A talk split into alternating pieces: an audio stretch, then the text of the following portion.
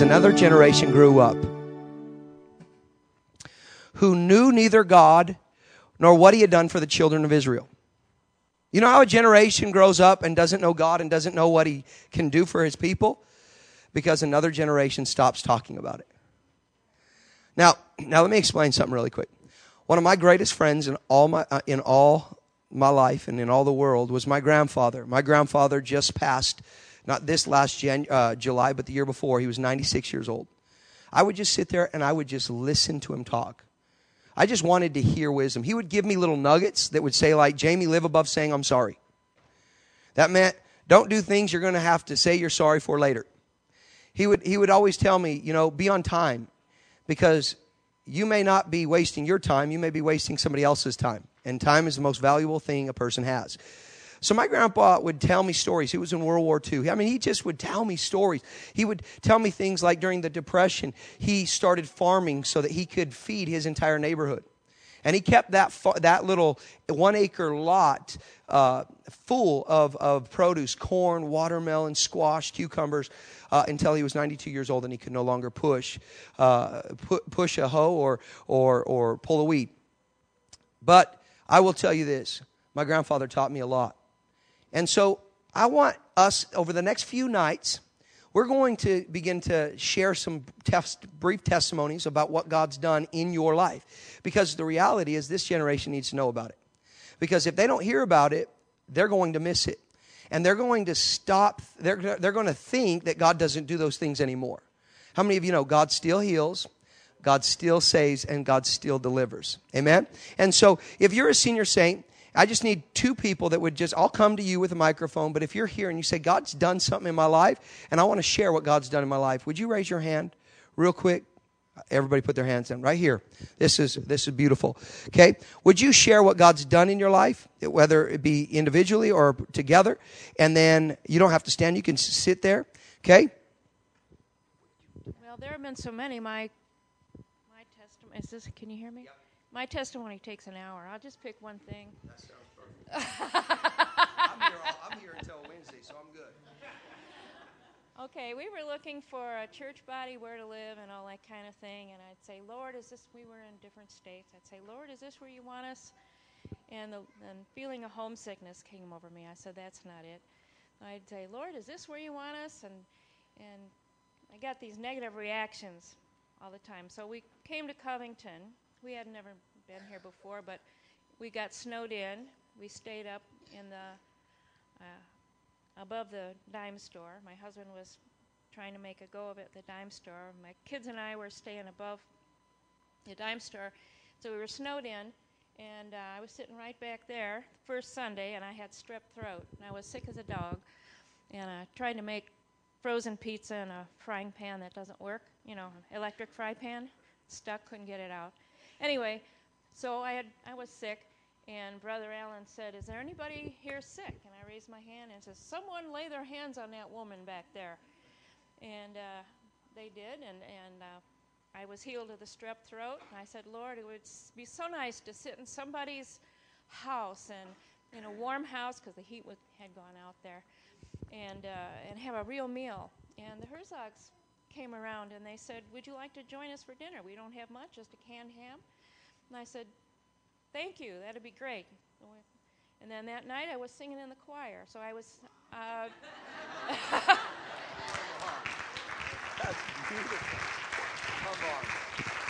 Amen. Amen for nice people, ain't it?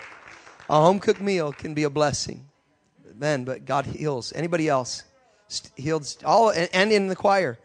So couldn't talk hardly, couldn't swallow, and then all of a sudden singing. Amen. Anybody else? Right back here. I'm going to come back here.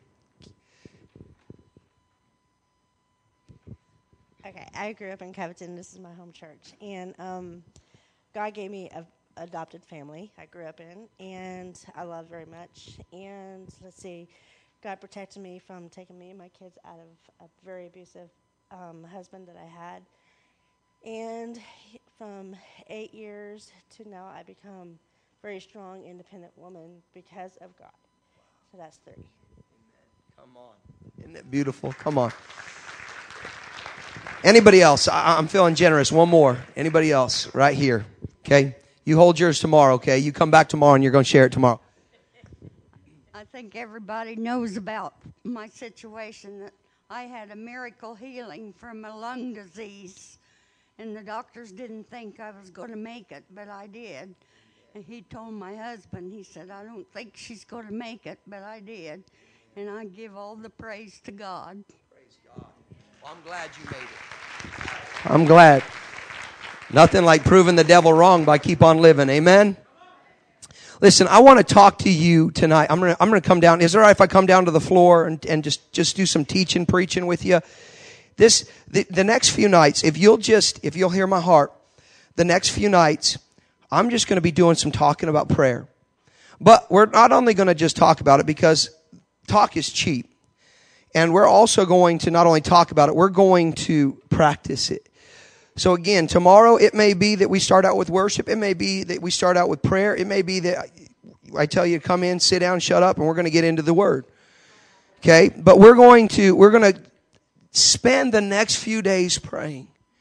The one thing that I want you to do is I want you tonight, before you go to bed, I want you to break, get a piece of paper, get a pen, and I want you to write down five things Five things that are very personal to you, whether it be praying for a loved one, whether it be if you're sick in your body, or if you need a breakthrough, or you need direction, whatever it may be.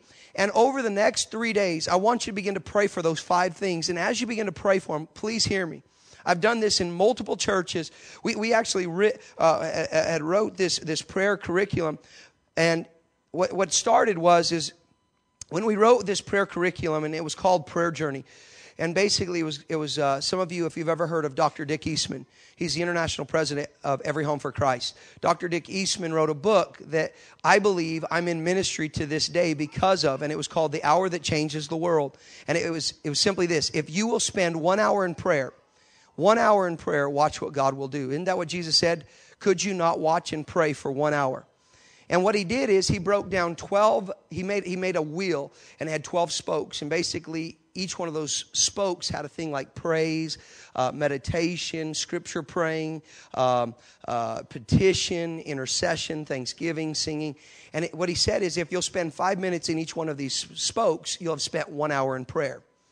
Now, he was also the type of person that when I had a meeting with him, he says, Listen, Jamie, if you're going to teach this, please tell them not to set it a little egg timer and, and pray until the egg timer goes off and then go into the next thing. He says, let them be free. This is just ideas. He says, because listen, I spent four hours today and only got through the first three. And you're like going, dear God, help me.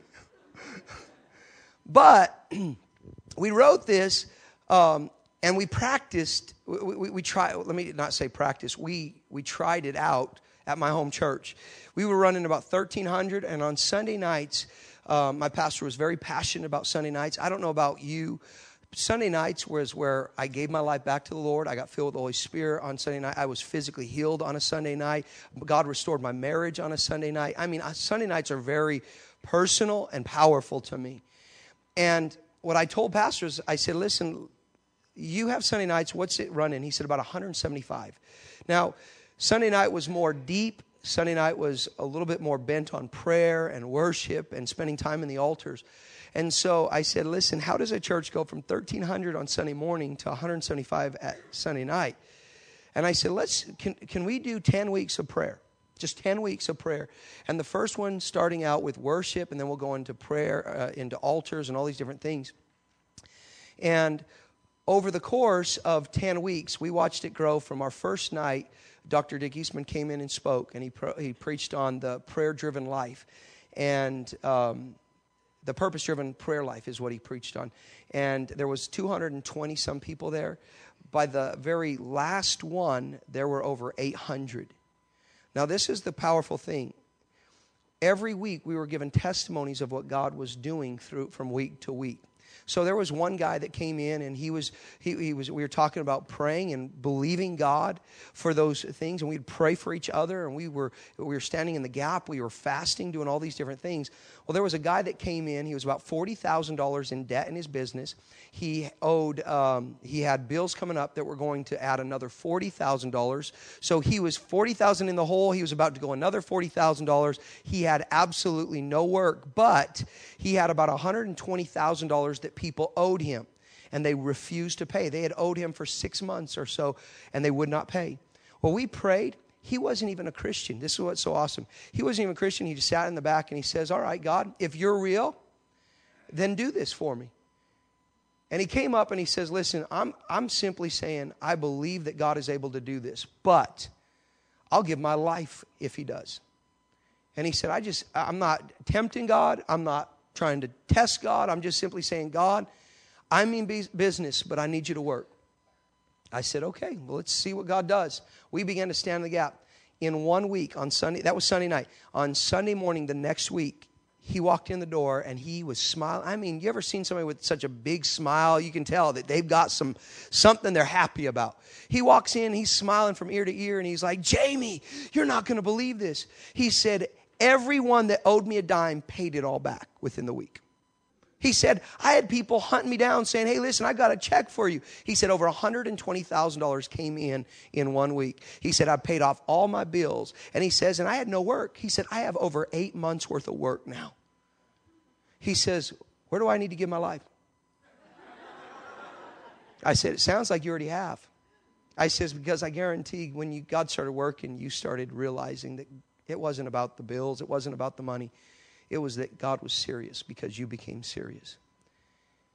We heard stories. I mean, we had marriages that would stand up and talk about how their marriages were on the brink of disaster, divorce papers that they shredded in front of each other, falling in love with each other again. People that were moved out away from each other, moved back in, and were, were, were going after God by, because they built family altars.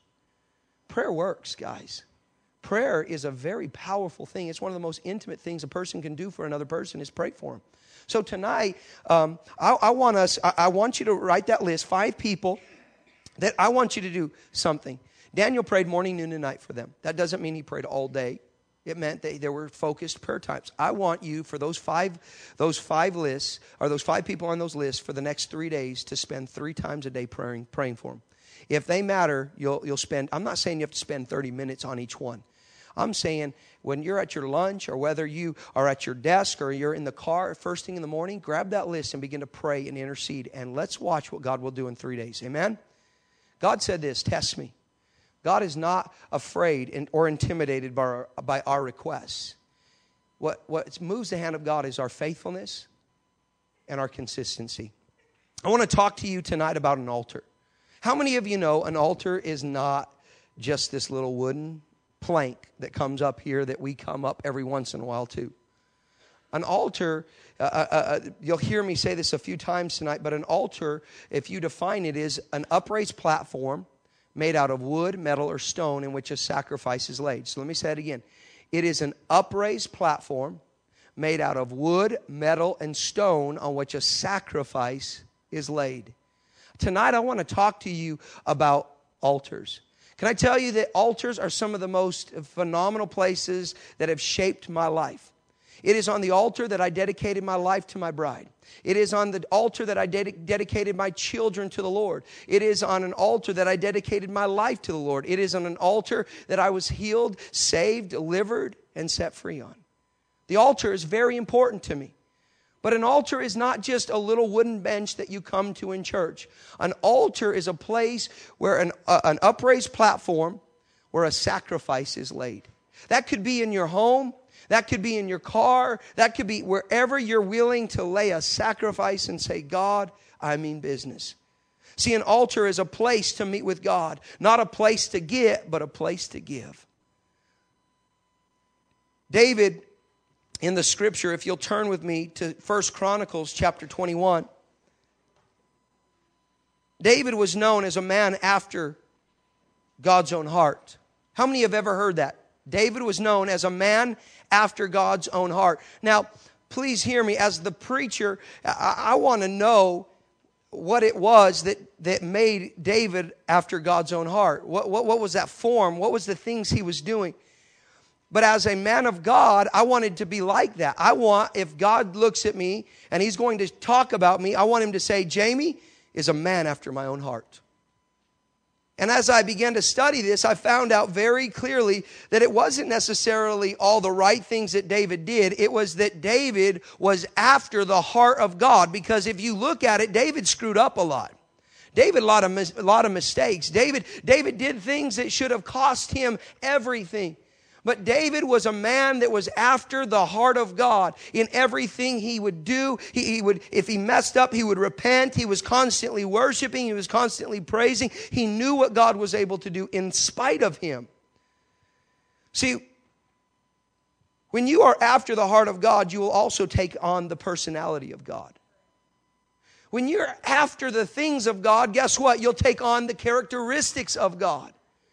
And, and that's what, as the church body, if we are to be the church body, we are to be after the call, after the mission, after the personality of not us, but of God. One of the things that is, it's one of my pet peeves with teenagers. There is nothing that ticks me off more when I hear than a teenager say, Oh, I'm just doing me. Just doing you. That's ignorance. That's just pure ignorance. That means I'm just going to do what I want, how I want, when I want, no matter what you have to say about it. But can I tell you, us as a church, a lot of times we go, listen, God, I'm just doing me. I'm just going to do what I want, how I feel. I, I, I, watch teenagers on a regular basis. Please hear me. And this is not going to be a, a, muscled message where I'm just beating up the church. That's not what this is about. This is to enforce the church, this is to empower the church. But I'll go to a camp or I'll go to a church, and during worship, I will see a teenager like this. And I'll go down the row and I'll find dad doing the exact same thing. And dad says, Well, I'm just not emotional. But I'll watch him in a football game.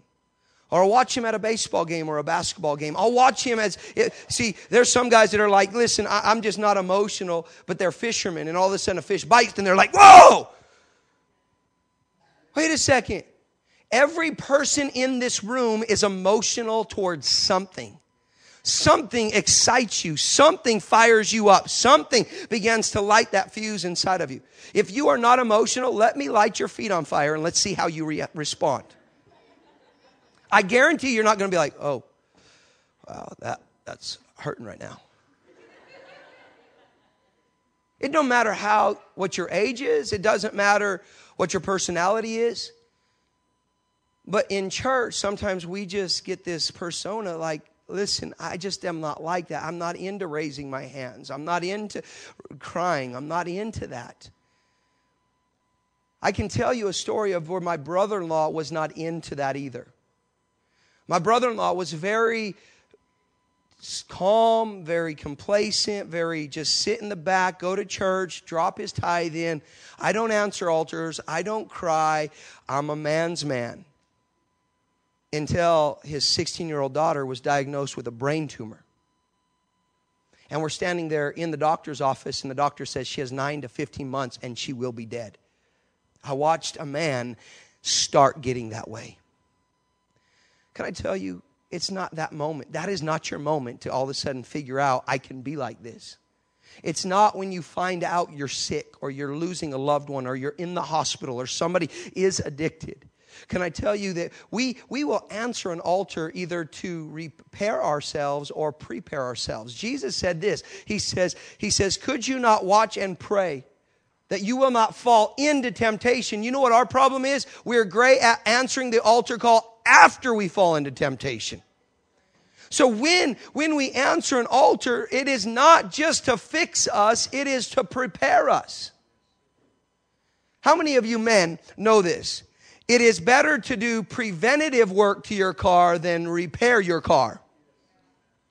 Because what happens is if you'll prevent the problem, then you don't have to face the problem when it happens. Because if you'll just prepare, listen, if you put oil in the car, it's easier to put a couple of quarts of oil in the car than to hear boom, boom, boom, boom, boom, and the engine smoke and seize.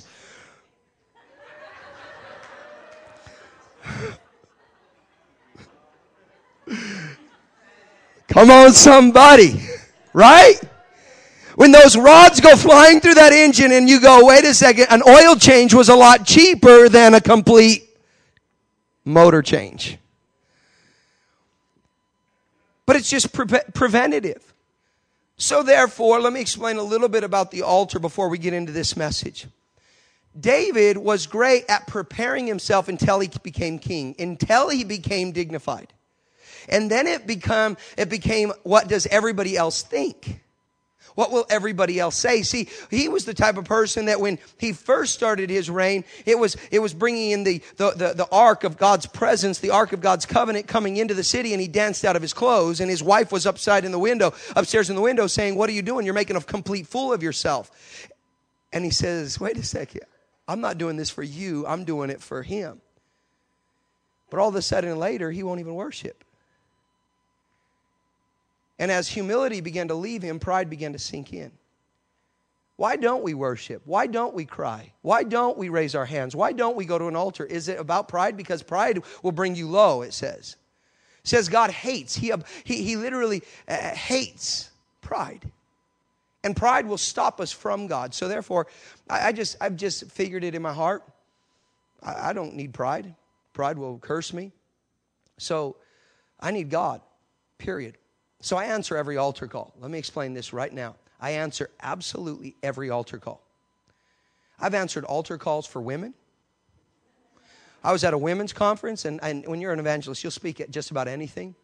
I was an evangelist. They asked me to come and speak this at this women's conference. I was the second person to speak the lady was up there talking about emotions and talking about being discouraged and being depressed in women, da da da.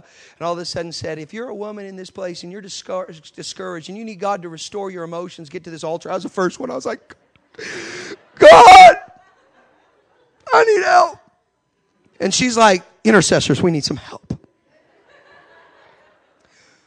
But I'm thinking in my mind, I've got a bride and I've got two little girls and they've even taken over my garage. God, I'm a mess. I need some help.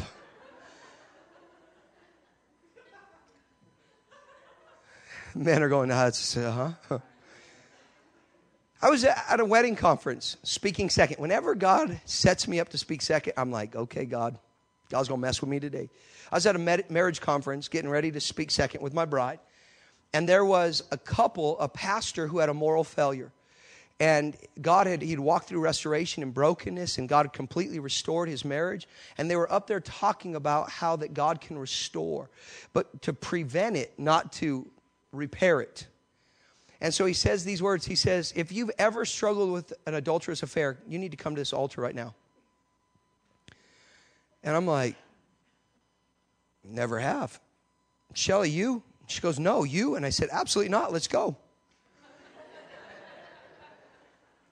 Because in my mind, I'm thinking, I don't ever want to. I don't ever want that struggle. So we went down the altar and people are talking, going, Oh, that's Pastor Jamie. He travels a lot.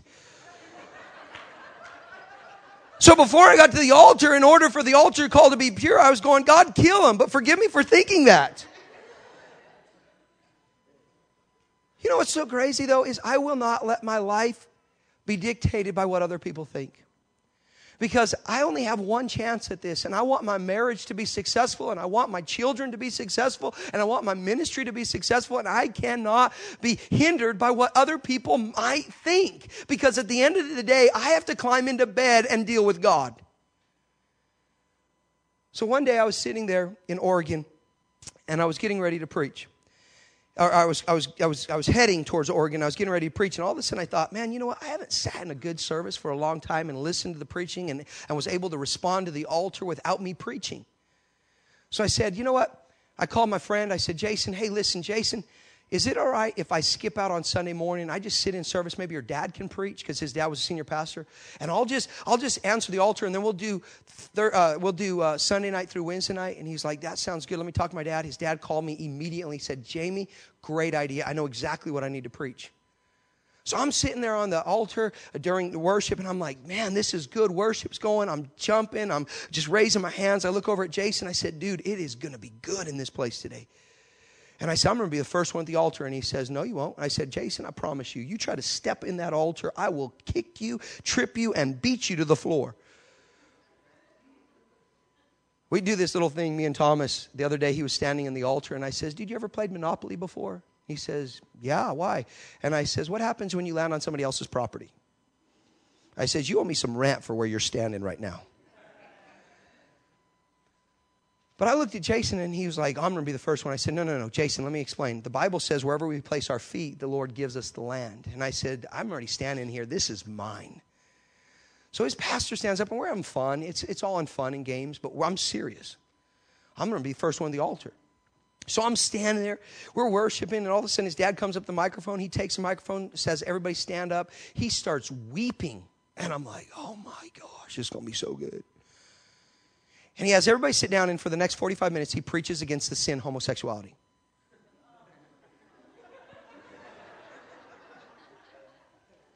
And I'm sitting there, and he says, I need everybody to stand up. He talked about because he had a couple of deacons that were living in a homosexual lifestyle. And a guy had got radically saved and came out of that lifestyle and says, Wait a second, those guys right there, I see them at the bars that I hang out with. Is, is it okay to continue this lifestyle? Is what he was asking. And the pastor was going, No. So the pastor preaches against it. He's, he had already confronted the, the, the, the deacons. so he has everybody stand up. He said, If you've struggled with homosexuality, God's going to break it off of your life, but you need to step forward in the altar right now. And I'm like, shoot. I'm like, Jason, go ahead.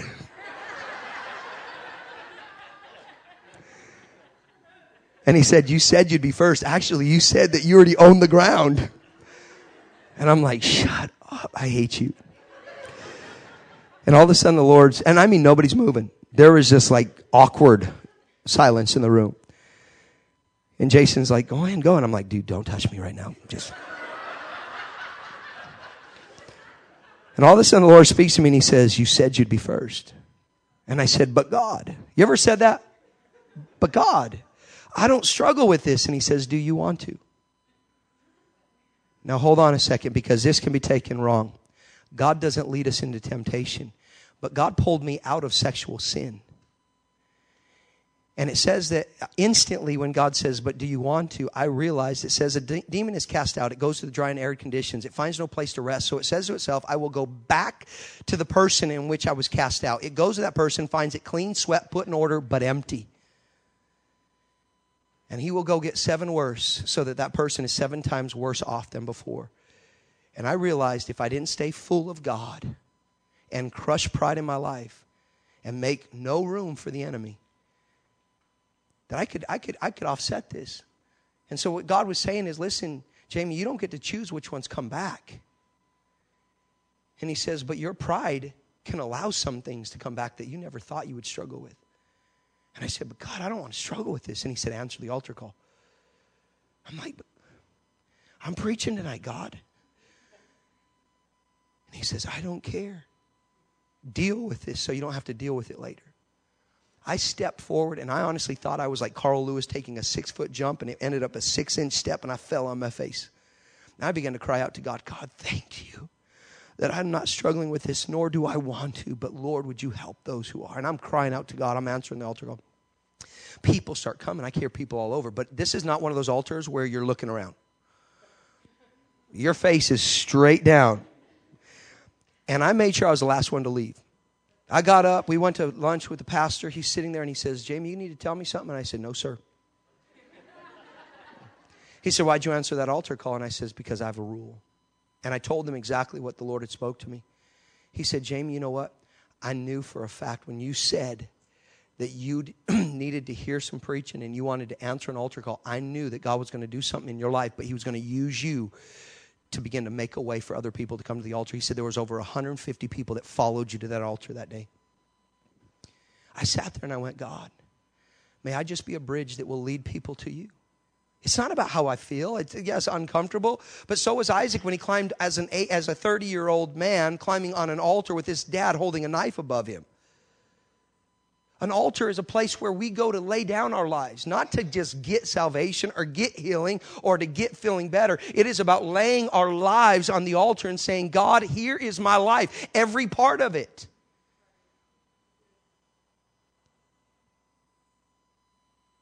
So here's David. And see, David was falling into Satan's trap.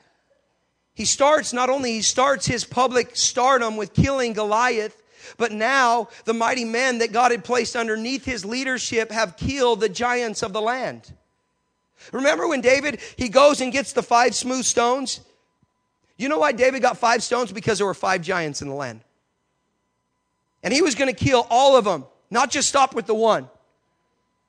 And he had this mentality, listen, if we're going to solve the problem, let's solve the problem. Let's not just stop and, and, and just enjoy a take a breath of air. Let's, let's really solve the problem. Let's deal with the situation. Let's fix the circumstances. Let's do this. And all of a sudden, he only has to kill one and God raises up other mighty men that do the finishing task. And they killed all the giants of the land. But now here comes a problem.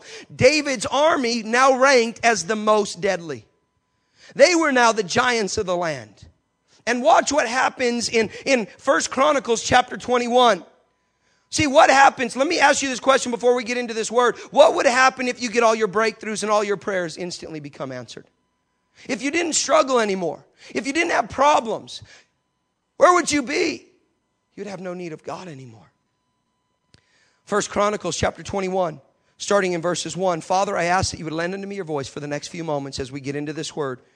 Jesus, have your way and everybody said, Amen. First Chronicles chapter 21, verses 1, it says, Now Satan stood up. What's so crazy is when the, when the enemy and the, and, the, and the giants began to fall, Satan stood up. And not only did he stand up, he began to come after David. And he began to invoke him and he began to, to provoke him. And it says this and he stood up against Israel and moved David to, to number Israel. So David said to Joab and to the leaders of the people, Go and number Israel from Beersheba to Dan and bring the number of them to me, that I may know how much it is. What he was really saying is, I want to know how many people are willing to die for me. And it goes on and it says, And Joab answered, May the Lord make his people a hundred times more than what they are, but my Lord the King, are they not all my Lord's subjects? Why then does the Lord require this thing? Why should we cause uh, be a, why should he be a cause of guilt in Israel? Nevertheless, the king's word, however, prevailed against Joab. Therefore, Joab departed and, and went throughout all of Israel and came back to Jerusalem. There, then Joab gave the sum of, num, of the number of people to David in all of Israel, there were one million one hundred thousand men that could drew that drew the sword. And and uh, it says this. It says. And, and that was in Judah. And there were 470,000 men who drew the sword in Judea. And it says, but when he had, when, but he did not count Levi and Benjamin among them. For the king's word was, an, was abominable to Joab, and God was displeased with this thing as well. Therefore he struck Israel. So David said to God, I have sinned greatly because I have done this thing. Now I pray, take away this iniquity off of your servant, for I have done a very foolish thing. Then the Lord spoke to Gad, David's seer. Something happens when God won't even talk to you no more. David is sitting there. Notice his words. He says, What I've done is stupid. But notice when he said that after he had done it. We know, we know a lot of the outcome of what we do, but we still do it anyway. And David decided to do it. And guess what? It turned the voice of God out of the ear of David. When God won't talk to you anymore because you refuse to listen to him, you're in danger. And it says that, that God spoke to Gad, David's seer. You know why God had to speak to David, why David had to have a seer? Because David stopped seeing. And it says that he spoke to Gad, David's seer, saying, Go tell David, saying, Thus says the Lord, choose for yourself. Thus saith the Lord, I offer you three things. Choose one of them for yourself, that I may do it to you. So Gad came to David and said to him, Thus saith the Lord, choose for yourself either three years of famine, three months of being defeated by your foes with their swords of the enemies overtaking you, or else three days in the sword, uh, three days of the sword of the Lord, the plague in the land, and the angel of the Lord destroying throughout all the territory of Israel. Now consider what answer I should take back to him who sent me. And David said to Gad, I am in deep distress. Please let me fall into the hands of the Lord, for his mercies are very great, but do not let me fall into the hands of man. So the Lord sent a plague upon Israel, and 70,000 men fell dead. Now watch this. How many of you, if you look at this, David, you think David chose the right one? Three years of famine, three months of being swept away in the hand, by the hands of the enemy, or three days in the hands of the Lord? How many of you think that he chose right? Think about it. Let me, let me explain what he, what he exposed by his answer. I fear man more than I fear God.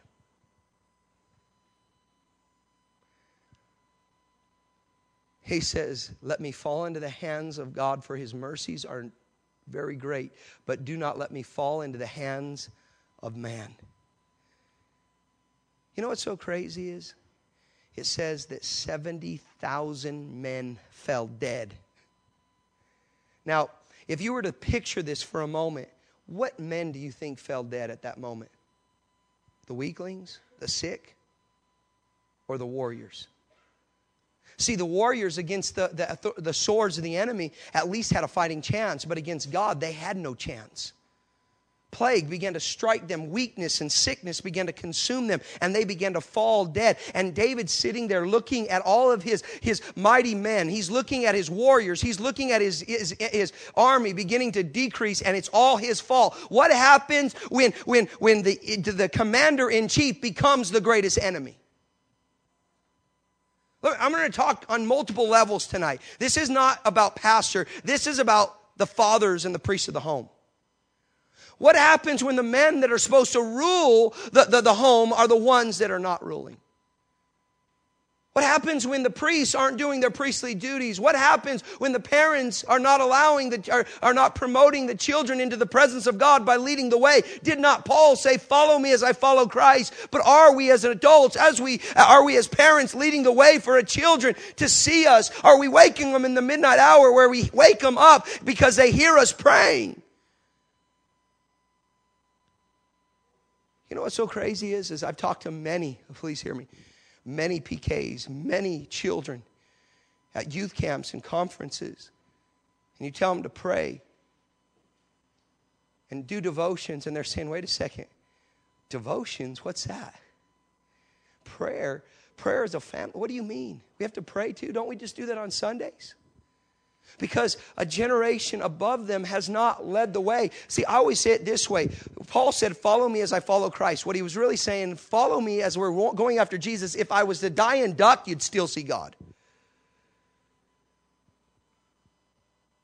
David made a decision. He became the, the Israel's greatest enemy. You know who your greatest enemy is? I don't care how old you are, I don't care. You know who your greatest enemy is? An enemy enemy. You are not Satan in hell. Satan presents the thought, you're the one that makes it reality. Remember when Jesus was being led into the, into the wilderness to be tempted? Remember that? He was hungry. Now, watch. It says that he fasted 40 days and 40 nights. He was led by the Spirit into the wilderness to be tempted. But let me explain why was Jesus tempted? Because nothing that can, nothing that can be trusted unless it's first tested. And so he was being tested and he had to approve. He had to show that he was one approved. He had to show, go through the very temptations that we went through. And he fasted for 40 days. And it says this As his hunger returned to him, then came Satan. Satan knows exactly when your flesh starts growling again and says, I want the old ways back. And he comes and he begins to tempt you. And it says, it hurt his spirit, his physical stomach growling. And he says, If you are the Son of Man, turn these stones into Krispy Kreme donuts. Well, that's what New Jamie translation says. He said, If you really are the Son of God, turn these stones into rolls. And Jesus said, Man shall not live on bread alone, but on every word that comes out of the mouth of God. And all of a sudden, he takes him to a place, and one translation says that he says, Bow down and worship me. And he says, No one, sh- you should worship the Lord, thy God only. Then all of a sudden, it takes him into a very high place in the church, right? And he says, Jump off. It says he's standing on the very temple court. He's standing on the very high height of the building and he says, Jump off. And he says, For surely God will give his angels charge over you. He was quoting scripture out of Psalms. He says, For surely God will give his angels charge over you, and you won't even strike your foot against a stone. And what does Jesus say? Do not test the Lord thy God. And what was happening is he was telling him to jump. You know why Satan had to ask Jesus to jump? Because he couldn't push him. You know why Satan has to ask you to keep jumping and keep on trying to promote, uh, provoke you that, oh, you won't get hurt. Oh, this is no big deal. Nobody, no, nobody even knows. Nobody even sees. It's all right. You can do this. You deserve this. God will protect you. His mercy endures forever. Jump. Why? Because once you jump, you have obeyed Him instead of God. And once you jump, you've turned yourself over. Why do we keep on jumping and end up getting hurt and then blaming God? Jesus said, No, no, no, no, I'm not jumping. I, am not jumping. I love what Reinhard Bonnke said. He said it this way He said, The problem with most men of God is they climb so high in the church so fast that by the time they get to the top, they get dizzy and fall. Listen, church, it's time to stop jumping. It's time to start resisting the enemy, and he will flee from you. And it says this, and he left Jesus for a season. See, what happens when the man in charge becomes Israel's biggest enemy? 70,000 men fell dead, all because of King David's ambition and, deci- and decisions. Who, who, who do you think fell? The weaklings? No, it was the warriors. Who, who did the angel, the Lord, destroy? Men that had no fighting chance. And all of a sudden, these men are falling down dead. And what was David thinking? How could he have done this? With one decision, thousands of people fell dead. He had destroyed years of hard work. See, I see it every day. Affairs that destroy marriages, lies that destroy people. But why didn't David listen to Joab's warning? The same reason we don't listen to God's warning. Every day we make decisions that will impact the rest of our lives. There's a quote that says it this way Do we not understand that what we do here echoes throughout eternity? See that our decisions do not just affect us, but affect everyone around us. See, Jesus, or, the Lord tells David, He says, You want to make decisions? Make decisions now. Choose. And David says, Let me fall into the hands of God, for His mercies are great. Yeah, he made the right decision, but the problem was is he feared man more than he feared God. And so his decision was based on his fear, not on his recognition of who God was. And all of a sudden, he chooses and he sees 70,000 men falling dead. And the Lord speak, and the, the scripture goes on, and it says this in First Chronicles 21, verse 15. And it says, And God, God sent an angel to Jerusalem to destroy it. And as he was destroying it, the Lord looked and, re- and relented of the disaster and said to the angel who was destroying it, It is enough. Now restrain your hand. And the angel of the Lord stood over the threshing floor of Orna, the Jebusite. The angel of the Lord was sent to destroy, look at those words. He sent the angel of the Lord to destroy Jerusalem. What was Jerusalem? What was it known as? The city of David. Who lived in the Jerusalem? David and his family. And God sent an angel to destroy David. Isn't that crazy? But God's a God of mercy. Yes, God is a God of mercy, but He's also a God of wrath. And because of His law, God don't play. God will, it says in the scripture, God will not be mocked. He knew the consequences of his decisions and he made those decisions anyway. So God sends an angel the angel, it says, the angel of the Lord. And it has his sword and it's swiping. And all of a sudden, as it gets to Jerusalem, he's standing over the threshing floor of Ornan and he has a sword. And with one swipe, all of Israel or all of Jerusalem falls dead, including David and all his family and all the mighty men. He destroys the kingdom of Israel at that moment. And as he's uh, has the sword here. He's about to go here. And all of a sudden, the Lord says he sees it and relents. Another translation says he has compassion on it and screams, Enough! And the angel freezes over the threshing floor of Orna with the sword over Jerusalem. Let, let me explain because this is all going to begin to take shape quickly about the altar. See, it's in the midst of the calamity that the Lord has compassion. You know what compassion means? Compassion defined means I will take your place. So when, when Jesus saw the sick, when he saw the blind man, and it says he had compassion, what was he saying? I will take your place. When he saw the hungry, what did he say? He had compassion on them and he said, you give them something to eat. What he was saying is, is listen, I will take your place. What did Jesus do on the cross? He died for blindness. He died for hunger. He died for thirsting. He died for disappointment, despair, depression. He died because he came in, depre- in compassion. And he said, I'm taking your place. But all of a sudden, he has compassion. He's about to destroy Jerusalem and he has compassion and he says, enough. Withhold your hand. Stop. See, you ever wondered why in Luke chapter 19, verses 41, it says that as Jesus approached the city of Jerusalem, he wept? Do you know why? Let me show you something really cool. Because why did Jesus stop the sword? Now, watch this. This is, this is really cool. Okay? If you actually will study this, every time in the Old Testament, some people argue this, but there's one thing that they cannot argue. Every time it refers to the angel of the Lord, I believe that it's referring to the incarnate Christ. Before he came, it was, he was still there. And so he was the angel the Lord. And people say, well, how can you prove it? Because the angel of the Lord, when people bowed down to the angel of the Lord, they were never told to get up. But every other angel, when they bowed down, they said, no, no, no, no, no, we're not him. Angels cannot receive worship. Angels are to give worship, but they cannot receive it. But this angel could have people bow down. Joshua, when he says it, he, he says, What's your name? And he says, I'm the commander of the Lord's army. And he says, And Joshua bowed down and he worshiped him. And he never said, Get up. He says, You recognize who I am. So God sends the angel of the Lord to destroy Jerusalem. He has a sword. He's about to destroy it. Well, all of a sudden, he stops it. Why did Jesus approach the city in Luke 19, verse 41, and weep? Because, see, God doesn't have to go anywhere to get anywhere. He's 12 o'clock noon while being 12 o'clock midnight. He's there all the time. He was, is, and forever will be. Ready? But man was not. He had to allow time to catch up, he had to allow things to happen.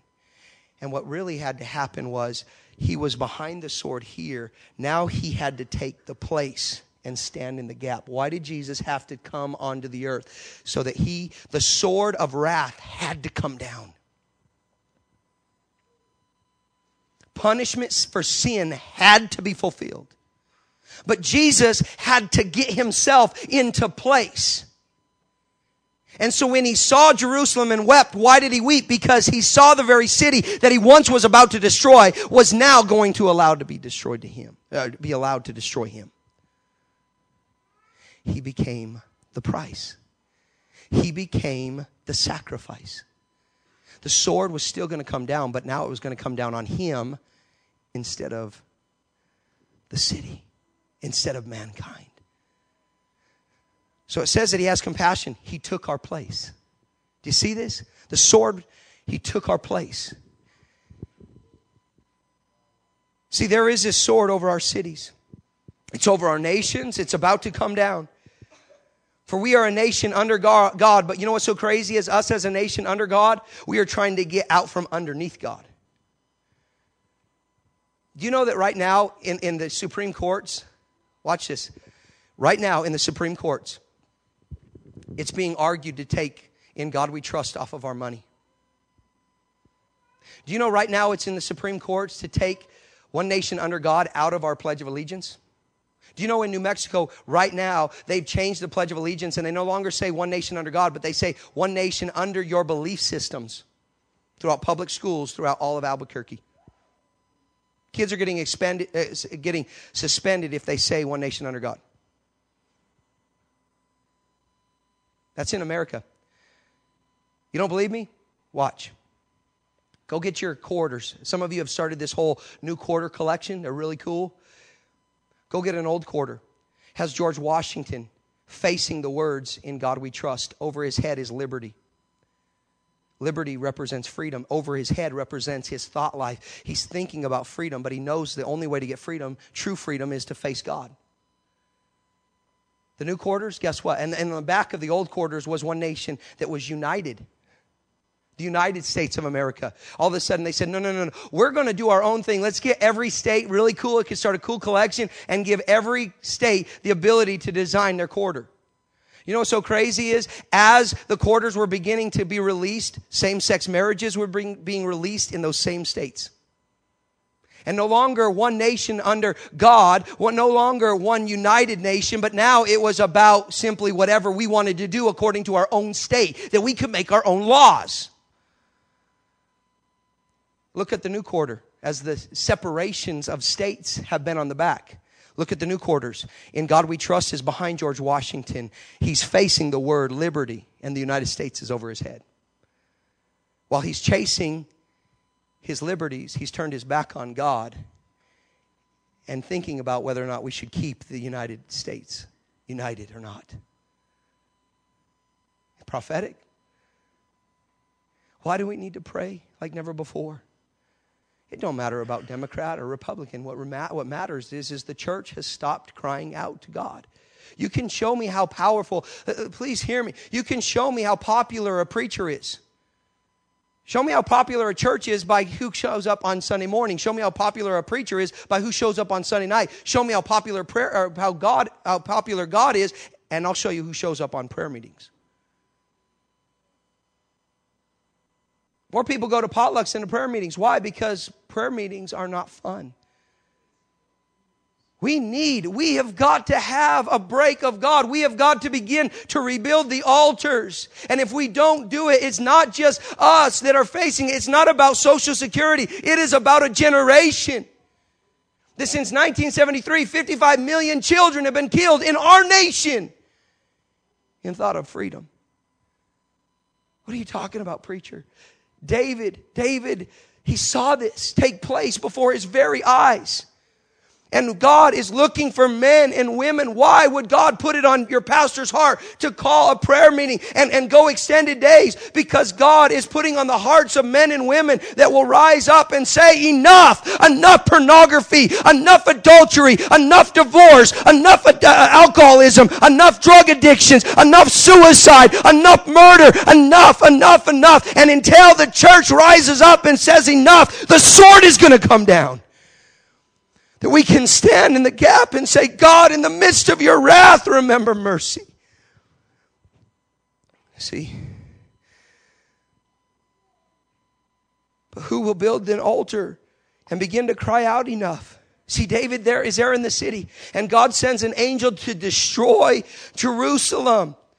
But as he beholds the city, he is moved with compassion on it. James chapter 5 verses 11 says, the Lord is full of compassion. He halts the sword over the city while standing right above the threshing floor of Orna. What is a threshing floor? Listen to what a threshing floor is. A threshing floor is a place of separation to separate the seed from the plant or to strike repeatedly. Let me say that again. It is a place of separation where the seed is separated from the plant or to strike repeatedly. And God is the, the, the, the, the angel of the Lord is standing at this place of separation, this place of striking repeatedly. Sound familiar? Why does pastor keep preaching repentance? Because we keep sinning. How many times do I need to go down the altar over and over and over and we get struck and struck and struck until we're separated from the things that once separated us from God? See, David finally gets it. He, realize, he finally realizes that his sin is not just affecting him. But see, do we recognize and realize that we're one prayer away from releasing the hands of God to begin to move not only in our church, but our families in our cities. It reads right here in First Chronicles chapter 21, verse 16. It goes on and it says, And then David, after seeing this angel stop and hearing God scream enough, says, Then David lifted his eyes and saw the angel of the Lord standing between earth and heaven. He was caught up between heaven and earth having in his hand a drawn sword stretched out over Jerusalem. So David and the elders, clothed in sackcloth, fell on their faces. And David said to God, Was it not I who commanded the people to be numbered? I am the one who has sinned and done this evil indeed. For, for, but they are but sheep. What have they done? Let your hand, I pray, O Lord God, be against me and my, fa- my father's house, but not against your people, that they should be plagued any longer. Therefore, the angel of the Lord commanded Gad to say to David, still not talking to him, tell David that he should go up and build an altar to the Lord on the threshing floor of Ornan the Jebusite. So David went up at the word that Gad had spoken, which was spoken in the name of the Lord. Now Ornan turned and saw, listen to this.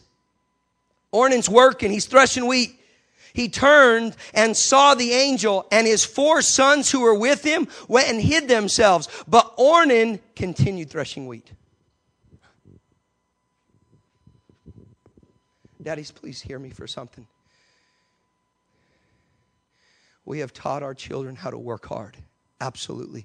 We have taught them work ethic. We've taught them that if you got to work double overtime to make sure that your kids have something to eat and a house to live in and clothes to wear and cars to drive, that you do whatever it takes. But have we taught them how to fear God? He saw an angel with a sword over, standing over. He looks up, there he is with a sword. And he just keeps on working. And it goes on and it says, and the four sons went and hid themselves. Watch. Do you know that less than 4% of children under the age of 18 years old step foot in church? You know why? Because they know something's wrong with the picture. They see dad working, but they don't see, they're looking out, but they're not looking up. And a generation is saying, listen, I don't want to just go through the motions. I can feel drugs. I can feel sex. I can feel alcohol. I can feel those things. Do you know that one out of six young ladies cut themselves? I don't mean to break your hearts, but some of your granddaughters and some of your children are cutting themselves. Just like the prophets of Baal that are crying out for somebody to hear them and nobody's hearing them. And they're saying, Why go to church? It ain't changed you. Why should it change me? And they've hid themselves. Now, watch what's scary about this whole story. Orna looks up and sees the angel but keeps threshing wheat. His four sons who were with him hid themselves, but Orna continued threshing wheat. So David came to Orna, and Orna looked and saw David, and he went out from the threshing floor and bowed down before David. He feared man. He feared man. An angel had a sword over him, and he kept working. A king showed up, and he bowed down before him. And all of a sudden, says then David said to Ornan, Grant me this place of your threshing floor, that I may build an altar on it to the Lord, that you shall grant it to me at full price, that the plague on this of these children may be withheld from these people. But Ornan said to David, Take it for yourself and let my lord the king do whatever is good in his eyes. Look, I will give you the oxen for burnt offerings, the, th- the, threshing implements for wood, and the wheat for the grain offering. I will give it all to you. Then David, King David said to Ornan, No, I will not sure, I will surely buy it at full price, for I will not take what is yours for the Lord, nor offer burnt offerings, which cost me nothing. So David gave Ornan 600 shekels of gold by weight for that place.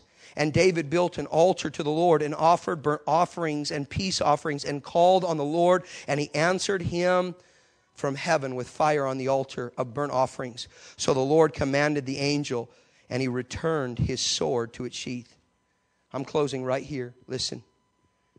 So David went up in obedience to the word that the Lord had spoken to build an altar. So out of repentance, he falls forward to the altar. See, true repentance will always lead to true obedience. And delayed obedience is still truly disobedience. And David needs the threshing floor in order to get this plague off of these people. And Orna wants to give it to him along with all the sacrifices. But David says this I will not give something to God that is not mine to give. Let me explain something. Nobody can worship God for you, nobody can sacrifice for you, not even the church, not nobody. She can sing amazingly, but she cannot stand in the gap and sing for you. When you show up, if you don't worship God for yourself, you are missing. You could be in the house and still be absent from the presence. And David says, I will not give something to God that's not mine to give.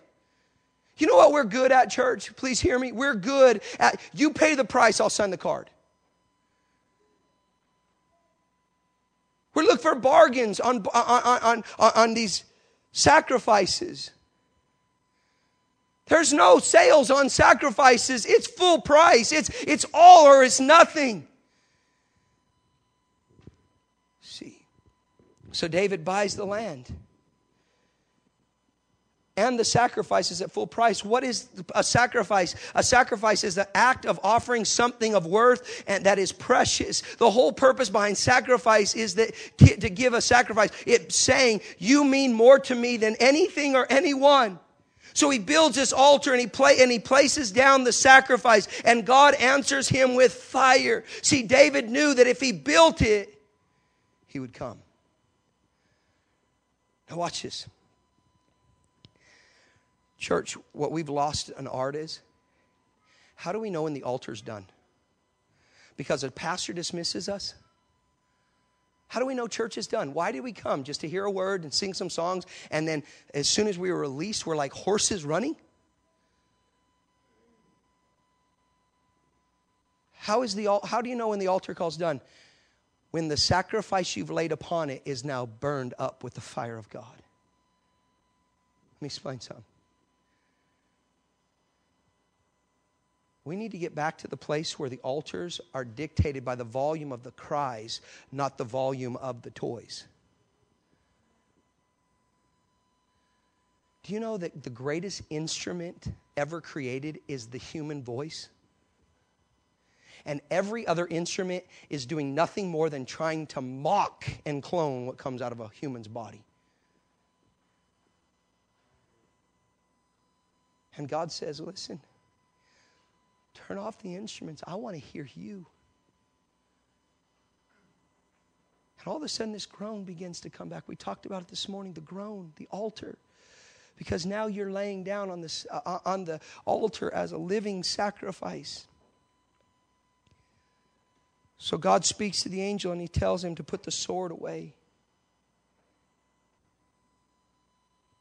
This is going to sound crazy, but do you know that you have the potential to destroy darkness and wickedness and every weapon that's prevailing in your family's life by answering an altar call and praying until it ceases?